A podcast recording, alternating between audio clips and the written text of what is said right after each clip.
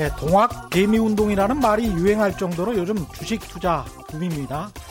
주식 시장에 처음 뛰어든 분들도 많을 것 같은데 20년 정도 주식 시장에 참여하고 관찰한 저의 꿀팁 한 가지씩 가끔 방출해 드리겠습니다. PR이라는 게 있습니다. 퍼라고 하죠. PR을 구하는 계산 방법은 시가총액 나누기 단기 순이익입니다. 주가 수익 비율이라는 의미인데요. 단순하게 설명하자면 투자한 기업에 1년에 10억 원을 버는데 지금 시가총액은 100억 원이다. 그러면 퍼 PER 주가 수익 비율은 10배가 되는 겁니다. 이게 낮으면 저평가되어 있다. 높으면 고평가되어 있다. 또 성장 산업이냐 사양 산업이냐 업종마다 평균 PER가 다르다. 이 정도는 아실 겁니다. 중요한 건 PER의 E, earning, 기업 순이익이죠. 인터넷 포털이나 home trade trading system HTS 이런 거 보면은 대개 이 PER 계산을 해놓은 게 다 지난해 순이익을 기반으로 되어 있는 경우가 허다합니다. 그러나 주식 시장은 기업의 미래 가치를 선 반영하죠. 중요한 것은 올 연말의 이익, 내년의 이익, 올해나 내년의 순이익이 얼마나 될 것인지를 예측하는 겁니다. PR의 이 어닝 단기 순이익은 올 연말이나 내년 거다. 꼭 기억하시기 바랍니다. 지난해 돈 많이 벌었다고 앞으로 올 연말이나 내년에 돈을 그만큼 벌 것이다. 이런 보장은 절대 없습니다. 네, 안녕하십니까. 진실탐사 엔터테이너 최경련입니다. 세상에 이익이 되는 방송 최경련의 경제쇼 출발합니다. 유튜브 오늘도 같이 갑시다.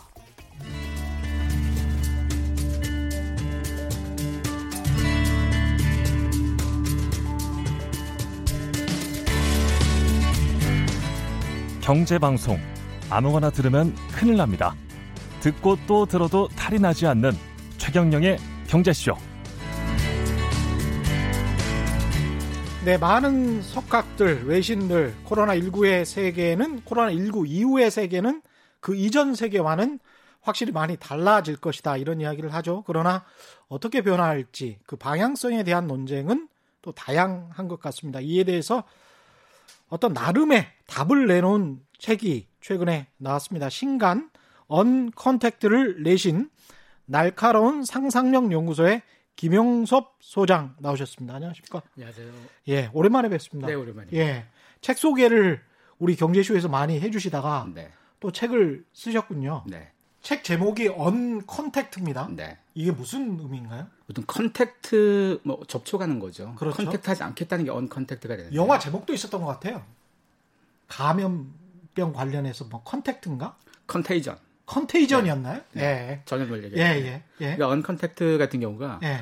contact하지 않겠다라고 하니까 아 사람들이 그러면 서로 안 보는구나. 어. 요즘 우리가 사회적 격리하면서 단절 해봤으니까 아 음. 우리 서로 안 보고 사는 걸 얘기하는구나라고 오해하는데요. 음. 우리는 contact 계속 하고 싶어요. 그래서 연결시키고 싶어요. 그렇죠. 연결 싶은데 불안한 겁니다. 그러다 보니까 그걸 해결할 방법을 다른 데서 찾는 건 거죠. 단절이 아니고 어. 새로운 방법으로서의 컨택을 찾는 게 그게 언컨택트가 되는 거예요. 야, 그러니까 이제 단절의 세상이 아니고 이미 연결된 사회에서 연결을 끊을 수는 없을 거다. 그렇죠. 그래서 연결의 방법을 바꾸는데 대부분 뭐 IT가 만들어진 방법들이 많이 나올 겁니다. 재밌네.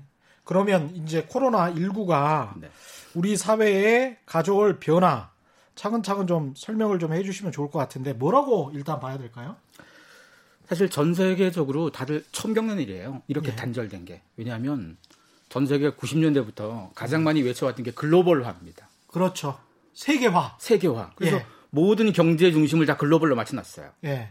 사실 어떤 특정 나라가 중국이 안 돌아가면 딴 나라는 상관없을지 없을 것처럼 보여도 대부분 국제적인 글로벌 공급망이 그쪽에 또 많이 있잖아요. 그렇죠. 남의 나라 얘기가 더 이상 남의 나라 얘기가 아닌 시대를 만났습니다. 그러다 보니까 이런 전염병 때문에 이 팬데믹이 전 세계를 멈추게 만드니까 사람들이 많은 걸 느낀 건 거예요. 아, 이제까지 2, 30년간 글로벌화를 통해서 국제적 공급망도 구축해 놓고 이걸 통해서 모든 경제와 모든 사회 구조를 만들어 놨는데 이게 브레이크가 생겼을 때 어떤 일이 생길까에 대한 고민이 시작된 겁니다. 우리 경영학에서는 그걸 글로벌 가치 사슬 네. 이렇게 이야기를 했잖아요. 네네. 예. 근데 그게 한쪽에서 무너지니까 당장 마스크를 어디다가 뭐 주라고 할 때도 없는 그런 상황이 돼버린 거 아니에요, 네. 지금? 그러다 보니까 다들 고민하는 게이 네. 시기 이후에 어떤 방법을 찾을까에 대한 고민들이 자꾸 나오기 시작하는데요. 음. 가장 대표적인 고민이 공장이 폐쇄가 많이 됐어요. 예. 코로나 때문에 생산 라인 중단된 거 많았잖아요. 음. 중단되니까 기업들이 뭔 고민을 하느냐? 이런 일이 또 안 생기자는 보장이 없는데. 그렇죠. 그러면 사람 때문에 생긴 문제를 해결할 가장 좋은 방법은 공장 자동화거든요. 아, 별로 자동화에 투자하는 어. 게 사실은 가장 자동화. 좋은 답이 될수 있잖아요. 그리고 그러네요. 기계가 만들면. 네. 그리고 또 오프라인 매장에 사람들이 장보러 안 가니까 어. 아니, 나오길 나오질 않는데. 그러면 방법은 갖다 줘야 되잖아요. 갖다 준다. 당연히 배송 사업이 더 클 수밖에 없고 예. 요즘 뭐 당일 배송, 새벽 배송, 뭐 심지어 별별 배송 다 예. 하잖아요. 예. 이런 게 나오는 것 자체가 우리가 불안한 거예요. 불안하고 이제까지 있어왔던 그런 시스템들이 조금 불안감도 생기니까 그걸 음. 해결할 방법들을 자꾸 찾아주는 거예요. 음. 기업은 대안을 계속 만들어야지 비즈니스 하잖아요. 그렇죠. 그러다 보니까 이들이 가장 많이 고민하는 대안들이 아 결국은 그러면 uncontact 환경을 더 심화시키는 거다. uncontact 환경을 심화시킨다. 네. 왜냐하면 uncontact가 갑자기 나온 게 아닙니다. 음. 이미 우리가 온라인 쇼핑 해봤잖아요, 많이. 많이 했죠. 그리고 이미 뭐 로봇 때문에 일자리가 줄어든다. 어제 오늘 나온 얘기도 아닙니다. 몇 조 원이었던 시장이 지금 뭐 120조 원으로 한 10여 년 만에 이렇게 네. 됐습니다. 온라인 시장이. 예. 그걸 우리가 아 분명히 contact 중심으로 오랫동안 살아왔지만 uncontact 환경으로 많이 바뀐다는 건 알았지만 음. 좀 천천히 갈 줄 알았어요. 그렇죠. 그러다 보니까 일반 사람들이 일반 오프라인 상점들이 온라인으로 다 안 바꿨잖아요. 그렇죠. 그냥 뭐 언젠간 저 방향으로 가겠지만 음. 좀더 이따 가겠지 싶어서 많이 안 했습니다. 특히나 한국의 패션 브랜드나 유통 브랜드 중에서요. 메이저들은 다 바꿨는데 어. 중견이나 중소들은 많이 안 바꿨거든요. 아. 근데 그들이 이제까지 안 바꾼 이유가 음. 아, 좀더 가겠지 이 흐름이. 이 흐름이. 근데 오프라인 시장이. 네. 근데 코로나 이슈를 통해서 몇 년간의 시간이 짧아진 거예요. 아. 속도가 갑자기 빨라지기 시작하면서 그 보통 이런 걸 트리거라고 부르는데요. 어떤 방화세. 그렇죠. 예. 정체돼 있다가 뭔가의 계기를 통해서 확 증폭되는데 지금 시기가 그 시기입니다. 그래서 갑자기 없었던 언컨택트가 튀어나온 게 아니고 원래 음. 가던 방향이었는데 음. 지금 뭐 시속 한 3, 40km 달리고 있는 중이었었다면 음. 갑자기 코로나 때문에 갑자기 시속 100km가 돼버린 거예요.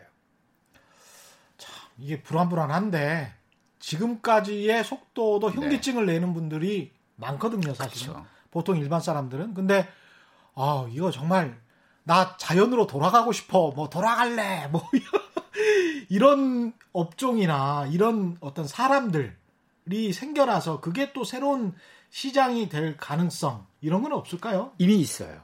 있죠. 왜냐하면 이미 네. 제가 아까도 말씀드렸지만 언컨택트 네. 갑자기 나온 게 아니라 그랬잖아요. 네. 가던 방향이었다 그랬잖아요. 네.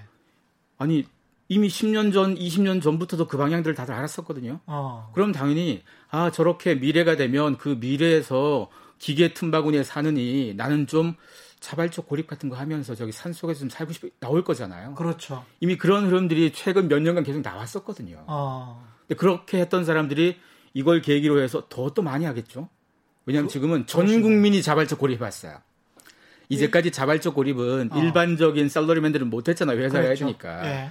좀 여유 있거나 아니면 프리랜서거나 이런 사람들은 해봤던 건데 예. 이번엔 누구나 다 해봤어요. 해보니까 어떤 사람, 어 이게 나한테 맞네. 아니 그리고 기업들이 그런 보고서를 요즘 제출한다며요. 그 자발적으로 격리를 네. 해서 해봤더니 생산성이 높아졌더라. 높아졌어요.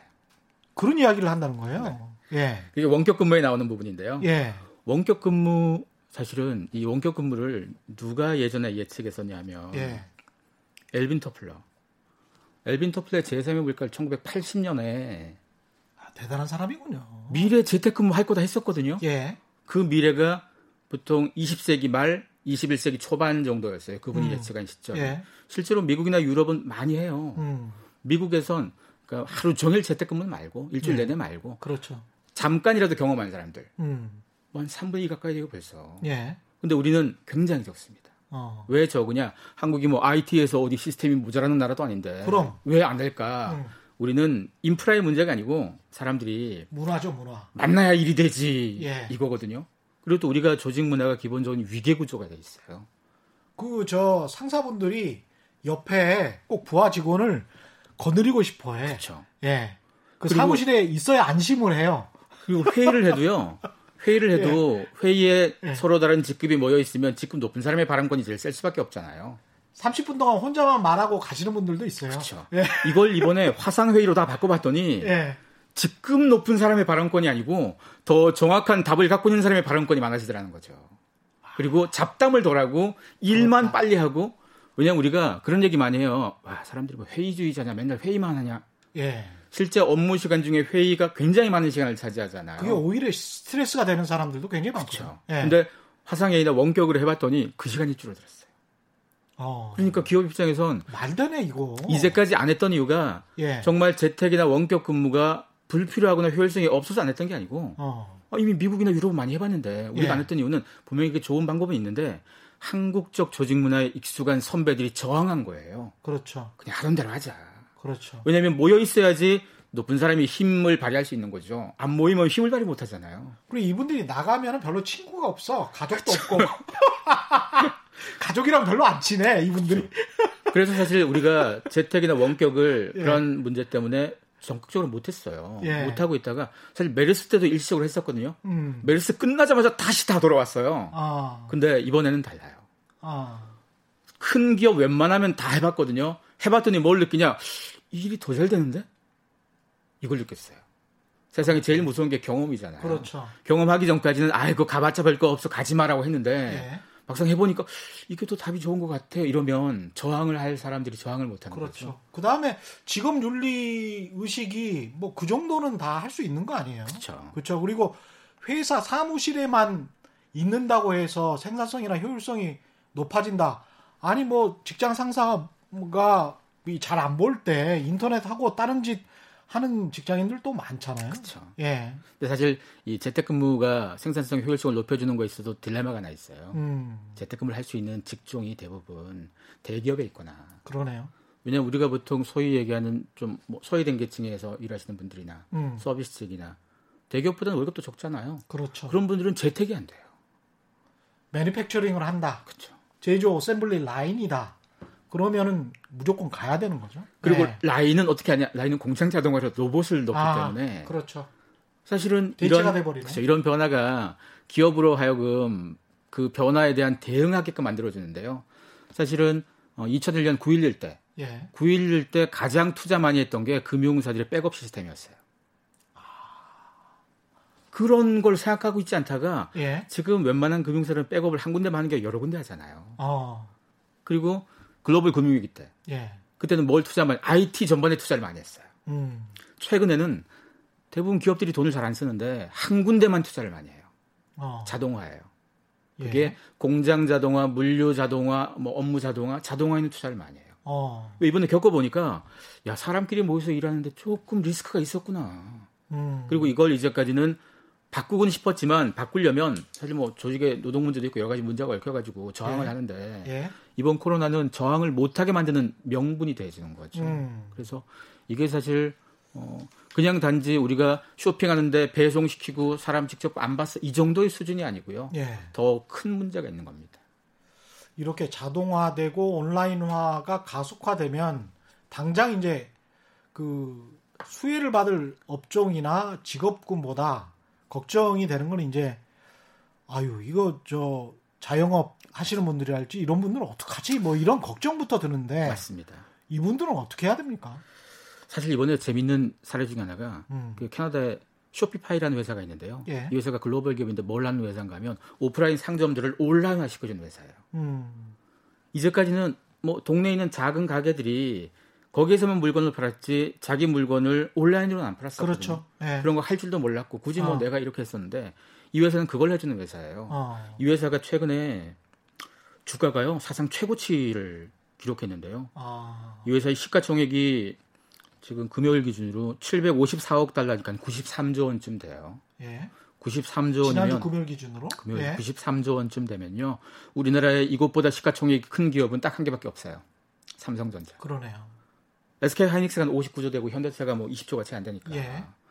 그냥 오프라인 몰을 온라인으로 바꿔주는 고거 대행하는 회사가 어마어마한 기회를 만나는 건 거죠. 반대로 생각하면 뭐 작은 소상공인이나 자영업자들이 음. 아 이제까지 그냥 오프라인으로 해왔는데 음. 이제 온라인도 한번 신경 써야 되지 않을까? 온라인 이 계기가 이제 돼버린다 이거죠. 왜냐하면 우리나라에서 대형마트가 계속 늘기만 하다가 작년부터 폐점이 시작됐어요. 음. 대기업 대형마트면 어마어마하게 힘이 세잖아요. 예. 걔들이 폐점을 했어요. 이제까지는 대형마트 때문에 골목시장 무너진다고 그랬는데 대형마트가 무너지는 거예요. 음. 그들을 무너뜨린 건 배송이었어요. 새벽 배송, 당일 예. 배송. 그러다 보니까 대형마트들이 다 그 사업에 뛰어드는 건 거죠. 음. 그러면 수많은 사람들이 배송을 시키는데 장 보는 것도 시키고 이것저것 다 시켜봤어요. 음. 그러면 그런 건 다 했는데 다른 건 다시 일반적으로 예전에 하던 거 하겠습니까? 요즘 세탁소도 온라인 배송해요. 아. 세탁소도 새벽에 부르면 새벽에 문 앞에다가 옷 걸어 놓잖아요. 예. 새벽에 갖고 가가지고 다음 새벽에 걸어놔요. 드라이 해가지고. 야. 이런 시대인데 그러면 이게 세탁소뿐이겠어요? 우리가 하는 일반적인 거래 행위에 있어서 이런 게 더 많아지지 않겠습니까? 그 배달의 민족 같은 그런 포탈이 네. 여러 개 업종별로 생길 가능성도 있겠군요. 그렇죠. 그래서 보통 우리가 이제까지는 배달하면 장 보는 거나 음식 배달만 생각했잖아요. 음. 범주를 넓혀야 돼요. 왜냐하면 우리가 직접 사람을 맞닥뜨리지 않고도 음. 거래하면 좋은 점이 뭐냐면 음. 사실 누군가가 내 물건 갖다 주려고 비 오는 날 비 맞아가면서 뛰어왔다고 생각해 보세요. 미안해요. 그렇죠. 그렇죠. 근데 새벽 배송 이런 거는 음. 문 앞에 걸어놓고 가기 때문에 음. 비가 왔는지 눈이 왔는지 누가 왔든지 몰라요. 어. 미안함이 떨어져요. 어. 죄책감, 소비의 죄책감도 사라지는 거고요. 그러네요. 그리고 더 무서운 건 이번에 중국에서 우한 지역이 발병 지역이었잖아요. 음. 우한 지역에 통제를 많이 했을 당시에 예. 그 동네 사람도 먹고 살아야 되잖아요. 중국의 징동닷컴 같은 그 온라인 쇼핑몰 유명한 회사들이 있어요. 그런 회사가 뭘 테스트했냐면 자율주행 배송 로봇 어. 그걸로 식료품 배달을 해봤었어요. 그런 거 뭐 도시락 배달도 해서도 자율주행 로봇 테스트해보고 예. 원래 이게 미국에 있는 회사들은 작년부터 많이 테스트해봤거든요. 영국에서도 드론으로 그 진단 키트 각 가정마다 뭐 나눠주고 하는 그런 시스템을 한번 이번에 한번 해보더라고요. 네. 이번에 그래서 그러니까 여러 가지를 실험해 보는구나. 그렇죠. 이런 계기를 통해서 그동안 예. 준비해 왔던 걸 내년에 할까 내후년에 할까 이런 것들도 아, 올해 해보자 이참에 아, 이런 것들이 많아지니까 속도가 그렇군요. 빨라질 수밖에 없죠. 그러면은 어떻게 보면은 그 아까 온라인 그 자영업 사- 소상공인 이 분들은 이런 그런 식으로 좀 전환하는 방법을 찾아야 될 것 같고 빠르게 또 위기를 맞을 수 있는 어떤 분야나 직업 같은 게이 네. 자영업이나 이런 쪽 말고 또 어떤 쪽이 있을까요? 가장 대표적인 게요. 이번에 온라인 수업, 대학들이 온라인 수업을 많이 했잖아요. 예. 뭘 많이 느꼈냐면 학생들이 음. 교수들이 되게 수업 컨텐츠 quality가 낮다 하는 걸 느꼈어요. 학생들이 학생들 입장에서. 온라인으로 하면 그게 더 뚜렷하게 보이나요? 왜 그런가 하면요. 예. 오프라인 하던 걸 그대로 찍어서 올리는 게 온라인이 아니에요. 미리 따지면. 그렇겠죠. 온라인에 맞는 컨텐츠와 문법들이 있을 텐데 예. 이미 학생들은 이미 수년간 인터넷 강의로 단련된 사람들이에요. 걔들은. 학원에서도 그렇고 그쵸. 요새 일타 강사들 많잖아요. 그렇죠. 빨리 써머리하고 뭔가 알려줘야 되는데 뭐 아. 느긋하게 하나씩 프로젝트 이런 말도 안 되죠. 그리고 또 우리나라에 사이버 대학 나온 지가 십몇 년 됐잖아요. 음, 근데 좀 안타깝지만 사이버 대가 일반 대보다 학비가 좀 싸잖아요. 예, 사회적 인식에서 거기가 조금 더 뭐 그런 취급 받잖아요. 그렇죠. 근데 이번에 확실히 느낀 게 뭔가 하면 사이버 대학 선생님들이 콘텐츠 훨씬 좋아요.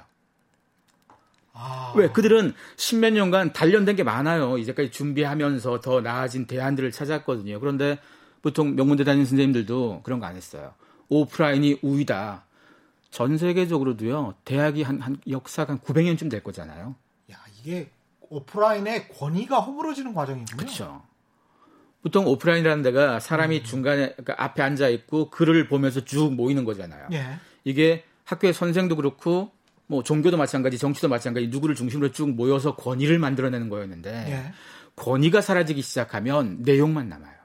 음, 이제까지는 어 저 선생 10년 전 내용 아직도 얘기하네. 이거 갖고도 권위가 있을 때는 말을 못 하다가 아, 만약에 부장님이 어 저 부장님 맨날 똑같은 얘기 권위가 있을 때 말을 못 하다가 그렇죠. 화상으로 하고 이렇게 하니까 말을 하는 거예요. 문제 있다고.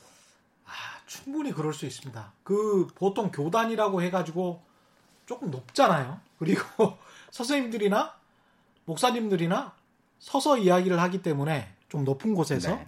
이게 자연스럽게 권위가 되고 그렇죠. 이걸 일종의 이제 극장식이라고 하는데 사람들은 가만히 앉아서 많은 사람들이 그 사람을 쳐다보는 그런 네. 그 공간의 배열이 그렇게 돼 있기 때문에 그 사람이 자연스럽게 올라가는 숭앙되어 보여지는 네. 그런 측면이 좀 있죠. 그렇죠. 예. 그래서 이 환경들이 바뀌게 되니까 정말 실력 있는 사람이 더 우대받고 그러니까 나이와 상관없이 경력과 상관없이 그렇군. 그리고 예. 이번에 교회들도 뭐 원래도 온라인으로 하던 교회들이 있었잖아요. 예. 근데 다들 온라인 예배를 해봤더니 어떤 일이 생겼냐면요. 음. 온라인 예배니까 내가 자기가 다니는 교회 안 가도 되는 거잖아요. 저도 그런 일을 겪었는데 네. 뭐, 뭐 가령 일산에 있고 분당에 있고 뭐 이러잖아요. 그러면 같은 교회 계열이면 분당의 걸 듣다가 일산 걸 듣다가 뭐 이렇게 해보는 거예요. 그러면서 목사님들 설교를 비교하게 되더라고요. 그쵸. 왜냐면 쭉 갔던 오프라인에서의 갔던 예. 그 공간에 충성심이 사라진 거죠. 심지어 어느 정도인가면요. 예. 남의 교회 것 완전 남의 교회 것도 들어요. 아, 자기가 가던 교회 말고 예. 이미 더 유명한 목사님이나 더 유명한 콘텐츠 거기 걸 보는 사람 비율이 꽤 있었다는 거죠. 이번에 아. 조사를 해봤더니 그 말은 종교가 사실은 뭐, 뭐 정치도 마찬가지잖아요. 그렇죠. 정치도 뭐 되지도 않는 얘기해도 그 공간 내에서는 먹히는 게 있어도 예. 그걸 콘텐츠만 갖고 풀어보면 안 먹히는 거 있잖아요. 앞으로 그런 환경들이 더 많이 만들어지겠죠. 이게 오프라인의 브랜드, 뭐 권위, 네. 충성심 이런 게 해체될 가능성도 있군요. 뭐 그게 코로나 이후에 완전 사라지는 않겠지만 음. 적어도 사람들 머릿속에서 그 부분이 조금 내려오고 그러네요. 오히려 내용과 실력에 대한 부분이 좀 더 올라가고 이건 어찌 보면 사회가 좀 더 투명화되는데도 좋은 그렇죠. 환경이거든요. 그렇죠. 이제까지 언컨택트 환경들이 그래서 코로나 때문도 아니고 기술 때문도 아니고 네. 우리의 욕망 때문으로 지나는 거예요. 어, 우리가 살아봤더니 끈끈이 뭉쳐가지고 불합리한 게 많았어요. 비리도 많이 저지르고 맞습니다. 해먹은 애가 다 해먹고. 근데 이 환경이 바뀌게 예. 되면 많은 게 바뀌잖아요. 그래서 저평가됐던 사람들이나 기업들이 더 오히려 주가가 올라갈 수도 있고. 그렇죠. 그래서 이 환경들이 계속 가야 된다고는 예전부터 다 예측했던 건데 예. 저항하는 거죠. 오프라인에 힘 있고 권위 있는 쪽에서 저항하다 보니까 계속 늦었던 건 거예요. 갑자기 기성 매체의 그 언론 시장, legacy media라는 것도 생각이 나고 온라인 매체들 유튜브의 어떤 득세 이런 것도 생각이 나고 그러네요. 1인 미디어가 굉장히 폭발적으로 성장을 하지 않습니까? 그렇죠. 그래서 사실 예. 이 변화가 뭐 KBS도 남의 일이 아닌 거죠. 사실. 이게 전혀 남의 일이. 그렇죠. 우리 굉장히 이 심각한 사- 일이 되는 거죠. 산업적으로 보면 이거는 뭐 언론 시장에서는 굉장히 큰 일이죠. 그쵸. 예. 그리고 보통 이번에 이런 얘기를 많이 했었어요. 음. 그래도 코로나 지나고 나면 뭐 다시 돌아가겠지. 예. 이런 얘기를 할 때 금융회사 뭐 주로 보험사건, 은행이건 금융사의 수장들이 회장님들이 한결같이 똑같은 얘기했어요. 음. 절대 안 그럴 거다. 어. 이미 소비자가 이런 디지털 비대면 환경에 익숙해지고 있는데 어. 더 편한 걸 알았는데 왜 돌아가냐 이거죠. 그렇죠. 습관 바꾸, 바꾸기는 또 쉽지 않습니다. 그렇죠. 예. 그리고 이제까지 뭐 금융 서비스가 핀테크나 이런 비대면 환경으로 많이 못 바꿨던 이유가 음. 바꾸자고 해서 바꾸려면 기존의 걸 좀 많이 또 없애야 되거든요. 그렇죠. 거기서 또 저항이 생겨서 그렇죠. 많이 못했는데 이번에 많이 바꿨으니 어. 다시 돌아갈 필요는 없어요. 그들 입장에서는. 그렇죠. 그래서 금융기관 우리나라 정말 친절하기 때문에 가면 모든 걸 다 해주니까 어르신들 같은 경우는 굳이 온라인으로 뭔가를 하려고 하는 요인들이 좀 없었죠. 그렇죠. 어. 사실 이런 변화가 그냥 산업의 변화가 아니고 이 산업으로 말미암아 우리의 일상이 바뀌는 거잖아요. 그러네요. 그리고 현금 없는 사회 이것도 뭐 유럽의 여러 나라가 계속 해오고 있고 우리도 꽤 많이 줄이고 있는데요. 예. 지금 스웨덴 같은 경우는 현금 없는 사회를 지향하다가 뭘 했냐면 브레이크를 걸었어요. 너무 현금 없애서 ATM이 없어지니까 음. 소외 계층들이 말 그대로 uncontact divide를 겪는 거예요. 예. 아니 이 사람들은 돈으로 뭘 해야 되는 사람인데 어. 디지털을 잘 못하시니까 예. 그래서 오히려 ATM기를 이제는 덜 줄이고 좀 늘리자 이런 얘기까지 나왔거든요. 이미 그들은 웬만큼 끝까지 줄여넣으니까 이 얘기가 나오는 건데 음. 아직 우리는 줄이자는 얘기 더 할 거거든요 분명히. 아. 그리고 이렇게 환경이 바뀌어서 현금 없는 사회에서 사실은 그냥 편의만 얘기하는 게 아니잖아요. 예. 인도가 현금 없는 사회를 지향하면서 했던 배경이 그 음성 자금 예. 부분이잖아요. 그렇죠. 그렇죠. 현금이 안 오가고 디지털로 다 숫자가 오가면 뇌물을 어떻게 줘요? 뇌물 준 게 다 근거가 남는데. 그렇죠. 예. 그러니까 이런 변화가 어찌 보면 사회가 투명화돼 가고 사회가 좀 더 진화돼 가는 과정이라고 보셔야지 음. 코로나 때문에 일시적으로 우리가 사람을 멀리하고 두려워서 이렇다는 거는 그건 일종의 하나의 현상일 뿐이라는 건 거죠. 그게 이제 더 촉발시키고 아까 말씀하신 대로 추리거 방아쇠가 돼서 네. 이걸 훨씬 더 빨리 가게 만들었다. 그렇죠. 왜냐하면 예. 모든 사회는 백지가 아니에요. 이미 그림이 그려져 있다 보니까 음. 있는 그림들이 새로운 그림을 막아요, 자꾸. 음, 이게 백지였으면 변화가 되게 쉬운데요. 그렇죠. 그게 안 돼요. 그래서 어. 보통 변화는 모두에겐 이득이 아닙니다. 그렇죠. 변화 때문에 손해 보는 사람도 어마어마하게 많아요. 그리고 저항하는 사람들도 그렇죠. 많고. 하지만 그렇게 저항해도 저항은 한계가 있어서요. 예. 특히나 이번에 코로나처럼 그런 저항을 무력화시킬 계기가 자꾸 등장하기 시작하면 음, 그러면 사실 아 이런 얘기가 언컨택트나 이런 상황들이 남의 일 남의 일이구나 이게 아닌 거죠. 사람들이 최근 몇 년간 뭐 4차 산업혁명 얘기를 잔뜩 해도 그 남의 일이지 했잖아요. 그랬죠. 남의 일이 아닌 게요. IT 기업들이 얘기하는 인공지능부터 빅데이터, 뭐 로봇도 그렇고 smart factory도 그렇고 smart city 이 모든 거의 귀결점이 다 uncontact예요. 그렇습니다. 다 예. 사람을 직접 맞닥뜨리지 않고도 문제를 풀어가는 과정들이거든요. 자율주행도 마찬가지고. 예. 그게 다 IT 산업의 미래 방향이 되는 거고 음. 그걸로 먹고 사는 기업들이 지금 전 세계에서 시가총액 상위 기업 다 거기다 들어가 있잖아요. 그러니까요. 참 이런 거 생각해 보면 이 언컨택트의 시대에 사람들이 그 어떤 패러다임이 바뀐다면 우리 왜 부동산 시장 같은 경우도 상상력을 발휘한 겁니다. 지금 이거는 꼭 맞, 맞을지 뭐 틀릴지는 모르겠는데 직주 근접형 부동산이 각광을 받는다. 최근 몇 년 동안 계속 그 이야기 했잖아요. 그러면서 뭐 도심 속에 있는 부동산이 좋을 것이다. 그런 아파트가 좋다. 이런 이야기를 했는데 지금 코로나19 같은 경우는 대도시에서 굉장히 심했거든요. 그렇죠. 그 미국도 마찬가지고 그래서 대도시에 사는 게 그렇게 안전하지는 않구나 이런 생각을 좀 하게 될 것. 같고 그러니까 사실은 코로나 같은 이런 전염병이 과거에 비해서 최근에 훨씬 더 많아지는 이유가요. 예. 음, 기후 변화하고도 밀접한 문제잖아요, 이게.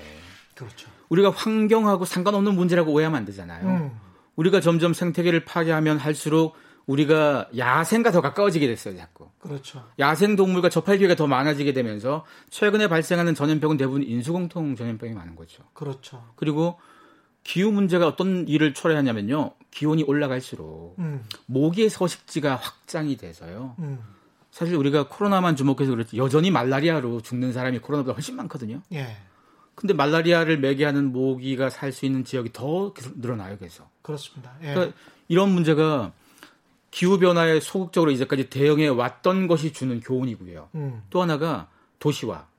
다 도시 모여, 저- 과거 점점 도시에 모여 살죠. 그렇죠. 그리고 세계화. 음, 과거에 비해서 지금은 뭐 지금이야 중단됐지만 그 직전까지만 해도 전 세계 누구든 해외를 막 돌아다닐 수 있었잖아요. 음, 당연히 문제가 생긴 전염이 오- 옮기기도 쉬워졌고 세계화, 도시화, 뭐 기후 변화 대응 소극적 음. 이세 가지 이슈가 결국은 이런 뭐 사단을 만들어냈다면 음, 이게 단기간에 풀 수 있는 문제가 아니잖아요. 그렇죠. 꽤 시간이 걸릴 겁니다. 예, 그 말은 uncontact 사회가 우리 일상에서의 꽤 오랫동안 많은 걸 변화시킬 수밖에 없다는 거고요. 음, 우리가 코로나가 이러다가 잠깐 끝나고 돌아갈 수 없는 이유가 그거예요. 그런 문제가 잠깐으로 해결 못하기 때문이에요. 그렇죠. 이, 그리고 이런 비슷한 또 바이러스가 앞으로도 계속 발생할 가능성은 그렇죠. 높다라는 것에는 거의 대부분의 전문가들이 동의를 하고 있는 상황이기 때문에 노동시장은 어떻게 변할 것 같습니까? 노동시장은? 사실 노동시장에서 가장 안타까운 것 중에 하나가요. 예, 대기업들은 그나마 뭐 격리도 하고 음, 뭐 이렇게 쉬어도 예. 월급도 좀 조금 나오고. 그렇습니다. 근데 그렇지 못한 사람들은 사실은. 쉬는 것 자체가 사실은 예, 생계가 중단되는 거예요. 뭐 특수 고용직도 있을 수 있고요. 그렇죠. 예, 그리고 이번에 음, 수많은 기업들이 특히나 소비재, 음. 내수와 연관되고 서비스와 연관되는 기업들은 사실 그 중단되는 기간 동안 매출이 다 사라지고 음, 그리고 잠시 쉬어가 아니고 사실은 다시 못 돌아올 분들이 많으실 수밖에 없는 건 거죠. 예, 그리고 이미 우리 사회가 성장은 돼도 고용은 없는 시대라는 건 벌써 받아들였잖아요, 뉴노멀을. 그렇죠. 예, 마찬가지일 거예요. 지금 이 상황이 지나가면 많은 기업들이 노동의 문제를 사람이 아닌 자동화의 역할로 많이 돌릴 수밖에 없는 이유가 이번에 겪어봤잖아요. 이런 문제 때문에 공장이 멈추고 음. 서비스가 멈춰졌다는 것을. 그래서 예, 이 문제를 뭐 노동소의 문제가 분명히 생길 수밖에 없어요. 없어서 이걸 어, 모든 사람들의 일자리를 보장하자 이 문제보다도 예. 복지나 기본소득 이 문제로 푸는 방향이 사실은 굉장히 필요할 수도 있고요. 복지나 기본소득 문제로 풀 수밖에 없는 그런 방향으로 가고 있는 그쵸. 거죠. 그리고 또 예. 어, 기업 중에 흥미로운 기업 중에 하나가 아마존인데요. 예. 아마존이 향후 그러니까 작년에 발표한 게 앞으로 5년간 어, 직원들 교육에 쓰겠다고 음. 8천억인가를 얘기했거든요. 그게 이제 재교육이라는 거잖아요. 근데 거기 교육에 두 부류가 있는데요. 예. 하나는 그 물류센터 같은 데서 보통 우리가 아주 고급 노동자는 아니잖아요. 음. 그런 노동자들에게 상위 노동자가 될 수 있도록 교육을 시켜주는 거예요. 그렇죠. 그거 재교육. 하나 하고 예. 예. 또 하나는 아마존에 완전히 필요 없는 역할. 음. 아마존에 필요 없는 건데도 원하면 자격증 따게끔 도와줘서 나가게끔 하는 거예요. 그렇죠. 왜냐하면 점점 사람은 잘 들어오고 잘 나가고가 잘 되는 회사가 잘 굴러가는 회사가 돼버릴 수밖에 없다 보니까 어. 들어온 사람 잘 키우고 잘 나가게 도와주고 이걸 하는데 돈을 1인당으로 치면요. 1인당 거의 한 800만 원씩 투자하는 거예요. 그래서. 발상을 많이 전환시킨 거네요. 그 사람을 계속 잡아들려고 하지 않고 좀 더 하이 퀄러티의 잡, 그러니까 고품질의 잡을 잡을 수 있도록 그런 직업이나 직종을 잡을 수 있도록 옆에서 회사가 도와주는 거네요. 그렇죠. 예. 사실 이건 코로나와 상관없이 이미 생긴 일이에요. 음. 작년부터 나왔던 일이고 예. 이미 수많은 기업들이 이 방향으로 가고 있었어요. 음. 당연히 국내 기업들도 여기에 대한 투자를 더 하실 필요가 있어요, 사실은. 그렇습니다. 예. 왜냐하면 그런 투자 없이 그냥 자동화로 돌리고 하는 것이 진짜 굉장히 위험하잖아요. 대학에서 그런 교육을 시켜주면 좋을 텐데 사실은 미국도 그렇고 한국도 그렇고 기업이 원하는 그 수요를 늘 그렇게 맞추는 어, 대학 교육이라는 거는 좀 상상하기. 힘들죠. 불가능해서요. 그렇죠. 이미 예. 그 애플 팀쿡 CEO가 음. 몇해 전에 했던 얘기가 음. 대학 졸업장 가진 사람 필요 없다. 4년간 돈하고 시간은 들어가는데 우리한테 필요한 건 아무것도 안 배운다. 음, 그냥 코딩 우리한테 필요한 거 배우는데 그만큼 시간도 안 걸리는데 왜 쓸데없는데 시간을 쓰냐 이런 뉘앙스였거든요. 예, 이미 미국에선 그런 걸 주장하는 CEO가 많아요. 예, 바꿔 얘기하면 대학은 한 900년 전 모델이에요. 그렇습니다. 900년 전 모델을 지금 시대에 계속 우겨가지고 계속 버티게 하는 것도 넌센스라는 건 거죠. 그렇습니다. 대학이라는 게 이탈리아에서 처음 그쵸. 그 옛날 태어나서 건데. 그 옛날에 900년 전에 태어나서 지금까지 근근히 버티고 있는데 물론 필요한 교육이죠. 어떤 사람들한테는. 그쵸. 근데 이제 지금 산업 기술 쪽으로는 약간 좀 많이 동떨어져 있지 않나 그런 생각도 사실 듭니다. 예. 대학도 그런 환경들을 유지하는 이유가 음. 산업에 더 좋은 답을 찾지 못해서가 아니고요. 예. 이제까지 해왔던 기득권을 유지하기 위해서잖아요. 대학이 학생만 가르치는 게 아니잖아요. 스포츠 팀도 있고 대학이 막 음. 수익 사업도 하고 건물도 짓고 엄밀히 따지면 대학이 좋은 학생 키우는 공간이 더 이상 아닌 거잖아요. 뼈를 때리시네. 오늘 완전히 나와서 나오셔 오랜만에 나오셔서 타고를 타고를 하고 계십니다.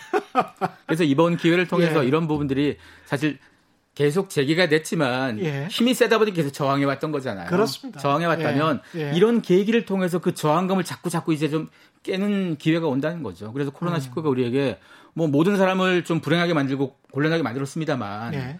변화라는 관점으로 보자면 좋은 트리거가 돼주고 있다라는 음. 걸 생각해 볼 필요가 있습니다. 코로나 19를 계기로 기술적인 진화가 아주 쉽게 사회적으로 용납이 되고 허용이 되고 어 이거 한번 해보자 아, 해보니까 좋다 뭐 이런 다른 것들이 있을까요? 가장 대표적인 예. 게 자율주행 자동차 같은 게 되는 거죠. 어 자율주행 자동차가 예, 계속 테스트를 하고 했지만 좀 더뎠어요. 음, 더딘 이유가 이게 사람이 타는 거기도 하고 예. 이것저것 이제까지 있던 기득권도 얽혀 있는 게 있고 또 기술 수준의 한계도 있고 근데 이참에 느낀 건 거죠. 사실 코로나 발병 지역 특수한 폐쇄된 지역에는 아니 자율주행 차량이라도 갔어야지 그래도 거기 있는 사람들이 먹고 먹죠 밥을 드론이라도 날려야지 거기 있는 사람들이 밥을 해 먹죠. 그러네, 그런 거 없이 사람이 못 들어가만 막아두면 방법이 없잖아요. 그러네요. 그래서 예, 이 부분들이 전향적으로 좀 관점에 좀 변화가 좀 필요한 게요. 음, 완전히 뭐 100% 안전해질 때까지는 막을 게 이보단 예, 어느 정도 좀 되면 조금 조금 풀어서 이제 방법을 좀 찾아볼래? 이 방법들이 사실은 더 득세할 수밖에 없고요. 음, 이런 기업들이 이미 오래전부터 다들 준비해온 기업들이 많아요. 많아서 예, 제일 속상한 게 이런 걸 준비 잘한 기업들이 당연히 기회를 더 많이 가져갈 거잖아요. 예. 그런 기업들이 한국 기업들이 그렇게 많진 않잖아요. 사실은. 우리 기업들은 지금 이런 측면에서 어떤 대비를 하고 있는지 좀 조사를 해보셨습니까? 아, 물론 기업들도 이런 음. 부분들을 코로나 있기 이전에도 계속 대비는 했었어요. 예. 왜냐하면 가야 될 방향이니까. 예, 그렇지만 어, 새로운 비즈니스를 풀어나가는 데 있어서 그 나라의 정책도 한계가 있고요. 음. 우리나라에서 못하는 것도 굉장히 많잖아요. 예. 가장 대표적인 게 원격 의료 같은 거. 원격 의료. 예. 이번에 한시적으로 조금 뭐 풀어놓긴 했었지만 그랬죠. 예. 전 세계적으로도요. 뭐 주요 선진국이나 큰 나라들 중에서 이거 못하게 한 나라 정말 몇 개 안 우리밖에 뭐 우리밖에는 음. 아니어도 사실 많지는 않거든요. 예. 미국 굉장히 열심히 원격 진료에 대해서 투자했잖아요. 10년 전부터. 네. 이런 것도 어 의사와 누군가 이해관계 이 문제가 아니고 음. 좀더 원활한 의료 서비스를 만들기 위한 방법에 대한 답을 우리가 지지해 줘야 되는 거잖아요. 음. 근데 사회가 어떤 특정 이해관계나 아니면 음. 뭐 정책의 한계 이런 것 때문에 그거 지나는 속도를 좀 더디게 만들면 음. 그럼 당연히 그거 할 수 있는 기업들도 국내에서 못 하잖아요. 네. 그래서 기업들도 이런 걸 사실 대비에 대한 부분이 고려가 안 된 게 아니에요. 음. 고려된 게 많지만 국내에서 못하는 게 너무 많았던 것도 있다 이거죠. 그래서 네. 이런 부분들도 뭐 정책의 변화도 이번 계기를 통해서라도 더 많이 나올 필요가 있을 거고요. 그렇군요. 그 오피스 같은 경우도 직장이 그렇게 물리적인 공간이 별로 그렇게 필요하지 않다면 네. 큰 건물이나 큰 빌딩 이게 점점 필요하지 않는 세상 오피스 풀이 되는 세상 그런 세상이 올 수도 있는 겁니까? 어, 그렇죠. 사실 office free하는 대표적 기업 중에 하나가 미국의 Automattic이라는 소프트웨어 회사가 있는데요. 예. 이 회사 기업 가치가 한 30억 달러쯤 되는데요. 어, 예. 어, 한 1,100명 정도의 직원이 70개국에 나가서 일하는데 글로벌 기업인데요. 예. 사무실이 없어요. 다 각자 알아서 뭐 누군가는 집이 편하면 집에서 하고 누군가는 음. 카페가 편하면 카페에서 하고 누군가는 나는 그래도 공유 오피스가 편하고 다 빌려줘요. 집에 있으면 집에 들어가는 가재 도구까지 사주고 카페에 있으면 커피 카페까지 대줘요 회사가. 그거 해줘도 사무실 빌리는 것보다 싸다 이거예요. 그렇겠습니다. 사실 도심의 도심의 오피스 그 가격이 굉장히 비싸니까. 그렇죠. 더 놀라운 건 이 회사가 예. 사람 뽑을 때도 음. 비대면으로만 뽑아요. 보통 사람 뽑는데 한 5개월 걸린대요, 이 회사가. 예. 아니, 우리는, 아니, 서류 내고 면접하면 금방인데 뭐 5개월 걸려? 이 회사는 서류 보고 면접한 다음에 일을 시켜봐요. 비대면으로? 비대면으로. 프로젝트를 주고 개발시켜봐요. 돈을 줘요, 그리고. 돈 주고 개발시켜보고 그 결과물 가지고 평가를 하는 건데요. 놀라운 건 비대면이니까 화상 통화하면서 면접하거나 일한다고 생각하죠. 예. 텍스트로 채팅해요. 텍스트로? 네, 얼굴을 안 봐요. 이게 이렇게 하면 좋은 점이 뭔가 하면 이 회사가 예? 외모도 그렇고요. 아~ 인종도 그렇고요. 예. 선입견이 매겨질 수 있잖아요. 예. 그런 부분들을 다 없애는 거예요, 이 회사가. 그래서 능력 위주로만 일 시키는 거예요. 근데 뭐 어떤 약간의 꼼수를 부린다거나 음. 취팅을 한다거나 이 평가가 제대로 될 수 있을까 그런 우려도 있는데. 그렇죠. 그 우려를 이렇게 얘기할 수 있는 거죠. 예. 이 회사가 매년 성장하고 있고 기업 가치가 아. 4년 전에 10억 달러짜리가 지금 30억 달러가 됐거든요. 아. 그 말은 아니 그렇게 비대면으로 해서 장사가 안 되면 아 그거 해보니까 별 거네 이렇게 할 텐데 장사가 잘 돼요. 좋은 인재를 뽑았던 거네요. 그렇죠. 왜냐하면 뽑는데 5개월 투자하거든요. 야, 이제까지 우리가 재밌다. 보통 오프라인에서 예. 사람 뽑을 때 그만큼 투자 안 하잖아요. 그렇죠. 뽑아놓고 뭐 잘 못하면 막 가르치고 이런 건데 그 회사는 가르치고 이 과정이 굉장히 어렵잖아요. 그래서 뽑는 데다가 굉장히 공을 들여요. 끽해야 뭐 3차, 5차 정도까지 뭐 시험 보고 뭐 이런 게 우리는 일반적이었는데 5개월을 그렇죠. 그래서 이런 과정만 보면 음. 기존에 해왔던 방식과 이런 변화된 방식이 뭐가 더 좋으냐라는 부분들은 예. 사실 우리가 답할 필요는 없는 거죠. 그렇죠. 사람들이 판단할 수 있잖아요. 음. 이제까지는 다 오프라인에서 면접 보고 그래도 사람 품성 이런 건 얼굴 보면 알지 이런 건데 이게 아니어도 음. 일더 잘하고 품성 좋은 사람을 찾을 수 있다면 그렇죠. 그러면 우리가 과거의 방식을 고집할 필요는 없잖아요. 그 생각해 보니까 갑자기 그 우리나라 대표적인 재벌 기업 옆에 네. 항상 그 관상 보는 분이 맞아요. 회장님 옆에 항상 관상 보는 분이 있어가지고 신입사원까지 다 그 관상 보고 뽑았다는 그 옛날 네. 시절의 생각이 나네요. 그러고 보니까 이게 우리는 그 동양적 가치관으로는 이제 신원 서판이라고 해가지고 얼굴 네. 보고 글 보고 뭐 이렇게 해서 뽑는 게 맞다라고 하는데 생각해 보니까 그게 편견일 수가 있겠습니다. 그렇죠. 예. 그리고 사실 그런 방식을 하는 기업들이 원격 음. 교육하는 음. 원격으로 일하는 기업들이 성과가 안 좋으면 우리가 그런 얘기를 하지를 못하는데요. 그렇죠. 성과가 좋으니까 그러면 어. 기업들이 존재하는 이유가 성과를 더 내서 가치를 만들기 위해서 기업을 하는 건 거지. 그렇죠. 뭐 다른 이유가 아니거든요. 그렇습니다. 그리고 예. 이런 변화를 잘 생각해 보면 음.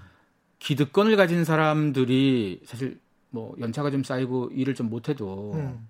기존의 방식은 그런 사람들이 좀 더 버티기가 쉬웠잖아요. 쉬웠죠. 근데 이렇게 언컨택트 환경으로 바뀌게 되면 정말 실력 갖고만 싸우게 돼요.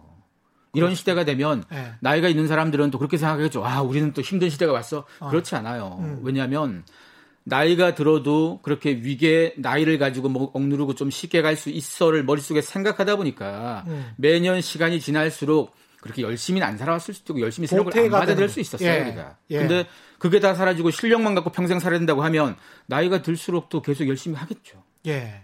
세상에서 제일 무서운 게 나이 많으면서 변화를 잘 받아들이는 사람이 제일 무섭잖아요. 그렇죠. 우리가 예. 그런 사람 되면 되는 거니까요. 예. 그러면서 또 삶의 지혜가 묻어나면 네. 그게 현명해지는 것이고 그런 현명함은 그 젊은이들이 또 갖지 못하는 것이기 때문에 그런 그쵸. 측면에서는 또 유리할 수 있습니다. 삶의 경험이. 그렇죠. 그래서 예. 사실 이런 변화라는 게 생기면 음.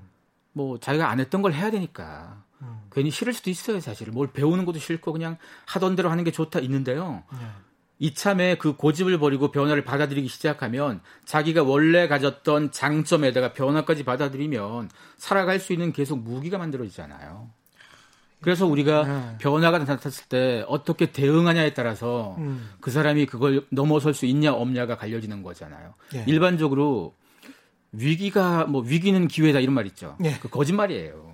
위기는 위기예요. 위기가 어떻게 기회입니까? 그렇죠. 위기가 기회가 되려면 예. 준비한 사람만 위기가 기회예요. 아, 예. 준비 안 한 사람은 죽어도 그냥 위기는 위기예요. 그렇습니다. 그래서 이런 변화를 그냥 이참에 코로나 때문에 생겼다 이게 아니고 음. 아 사회가 원래 이 방향으로 가던 거였는데 코로나 때문에 속도를 높였으니 음. 이제까지 우리가 놓쳤던 부분까지 이런 흐름들을 한번 공부도 해보고 좀 더 우리가 받아들여보고 음. 이런 태도가 좀 필요할 것 같습니다. 유연성, 적응력 이게 굉장히 중요할 것 같고. 근데 이제 바이러스와 관련해서 우리가 미국이든 한국이든 똑같이 나오는 통계가 가난한 사람들 네. 그리고 나이 드신 분들, 사회적 약자들이 더 공격을 에 취약했다. 예, 이거는 어쩔 수가 없는 건데 어쩔 수 없어요. 이거는 국가적으로 뭔가 보호를 해 줄 수밖에 없다. 그래서 공공의료 쪽으로 더 전 세계적으로 갈 수밖에 없다. 그런 트렌드도 나올 것 같습니까? 어떻습니까? 예. 사실 이번에 양극화가 보통은 양극화하면 돈 문제로만 생각했거든요. 예. 양극화가 목숨하고도 연결돼 버렸어요. 그렇죠. 부자들은 좀 더 안전한 환경에 살고 음. 격리를 시켰더니 부자들은 별장 가 있고 그렇죠. 이런 네. 것 자체가 사실 양극화라는 걸 더 이상 경제 문제만 바라볼 수가 없는 거다 보니까 음. 국가가 여기에 대해서는 더 집중해서 답을 찾을 필요가 있는 게요. 음. 복지의 문제가 사실은 소외 계층의 복지만 생각할 필요가 있는 게 아닙니다. 이제는 예. 전방위적 복지도 필요하고 그리고 음. 이런 기술 환경에 보통 uncontact divide라고 그래서 이런 격차를 가장 많이 느낀 사람들이 누군가 하면요. 음. 노인들이에요. 그죠. 예. 노인들이 격차가 제일 심해요. 음. 보통 소외 계층을 노인, 농어민, 그다음에 장애인, 그다음에 그 돈 없는 예. 저소득층 예. 이네 그룹으로 보는데요. 이 음. 네 그룹에서 digital divide나 uncontact divide를 한번 보면 음. 노인층이 압도적으로 높아요. 어. 그리고 농어민이 압, 노인과 농어민은 사실 거의 붙어 있는 거잖아요. 그러네요. 아, 그렇습니다. 예. 농어촌에 아무래도 노인 분들이 많이 사시니까. 그리고 예. 저소득층이어도 젊으면 divide가 없어요. 음. 왜냐하면 새로운 기술 다 받아들였으니까. 예. 그 지금 시대는 이런 문제들에 대해서도 사실 정부가 적극 개입해야 되는 거죠. 그래서 예. 이런 divide를 해소하기 위한 다양한 뭐 교육 프로그램부터 다양한 콘텐츠를 만들 필요도 있고요. 음. 이게 사실 디지털 divide도 계속 해서 해왔었잖아요. 예. 디지털 divide와 uncontact divide가 사실 연결돼요. 음. 왜냐하면 지금 우리가 겪는 uncontact 현상들이 디지털 기반으로 많이 이루어지다 보니까 예. 이런 부분들은 앞으로의 복지에서 굉장히 중요한 축이 이것도 들어가야 돼요. 이제까지 복지하면 뭐 보건하고 먹는 거 이런 거 위주였다면 예. 여기에다가 이젠 정보에 대한 부분. 예.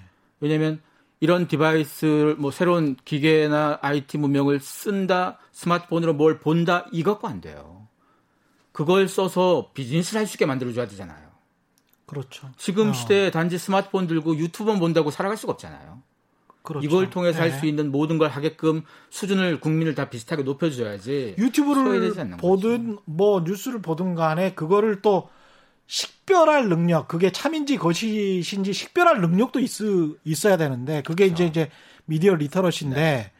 그게 또 만만치 않습니다. 네. 예. 그 사실 개개인들이 접할 디지털 환경들이 점점 더 많아지는 거예요. 앞으로의 사회가. 음. 더 많아지게 되면 그와 연관되어서 국가가 책임져야 될, 국가가 좀 감당해야 될 게, 예. 뭐 양극화에 대한 부분도 그렇고 이런 divide 격차를 해소하는 부분도 그렇고 그리고 음. 복지에 대한 범위를 좀 전방위적으로 넓혀서 뭐 기본소득에 대한 논의까지도 왜냐하면 이런 문제가 어, 당장 적극적으로 논의가 시작돼야 될 수밖에 없는 이유가요. 미래는 이 방향으로 갈 수밖에 없거든요. 그렇죠. 어. 그래서 그게 코로나 문제도 그래요. 지금 기업들 중에서 이걸 대비한 기업과 안 한 가장 결정적 기업이요. 그 대형마트 중에 제일 유명한 두 개가 있는데요. 예. 한 회사는 작년 말쯤까지 해서 이런 배송 이런 것들 다 세팅해 놨어요.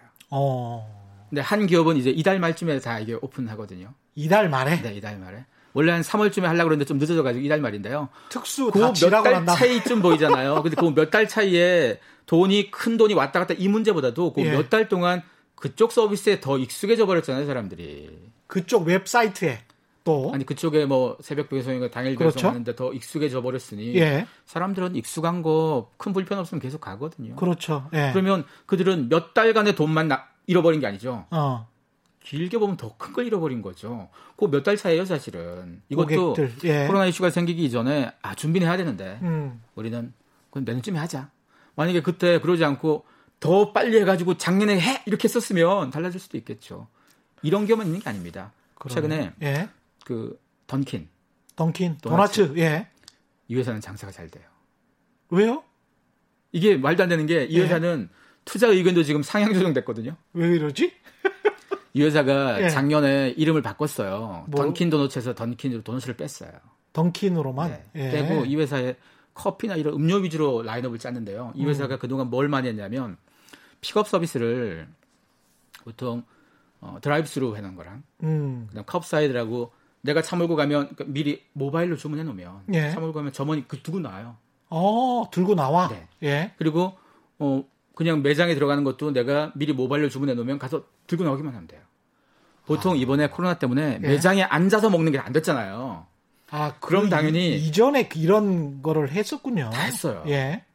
이러다 보니까 이들이 코로나가 올 줄 알고 한 게 아니잖아요. 이게 가야 될 방향이라서 한 거예요, 그냥. 어. 방향이라고 해서 한 건데 이번에 다들 문 닫고 이렇게 폐점 많이 하고 했는데 음. 미국에 있는 이 회사들은 이 던키는 거의 매장이 다 오픈돼 있고 음. 왜냐하면 사람이 안 들어오고 다 픽업해주고 드라이브스루 했으니까. 우리나라 그 항구 쪽에 드라이브스루 횟집 생겼다고 하던데 그런 것들도 어떻게 보면 일종의 적응을 잘하는 상인들이다. 기업들이다 그쵸? 이렇게 생각할 네. 수도 있겠습니다. 근데 예. 이참에 닥치고 하는 거는 그런 음. 작은 데들은 뭐 임기 응변을 할 수 있는데요. 그렇죠. 큰 기업들은 미리 준비가 된 기업들은 시스템을 확실히 보는 건 거죠. 예, 시스템을 다 바꿔야 그렇죠. 되니까. 그게 불과 몇 달 먼저 요 차이 가지고 어. 기업의 가치가 확 바뀌잖아요. 그래서 사실 이 상황이 올해 만약에 코로나가 다 사라져도 음. 내년 내후년 또 어떤 뭔가가 나올지 모르고 어떤 예. 변수가 생길지 모르면 음. 기업들이 이 고민을 해야 돼요. 음. 변신을 할 거면 빨리빨리 음. 좀 바꿔놔야 된다 이거죠. 개인도 변신을 열심히 해야 될 것 같고 네. 앞으로 지금 시간이 얼마 안 남았는데 이런 코로나19 이후에 정말 눈여겨봐야 될 업종 뭐 이런 게 있을까요?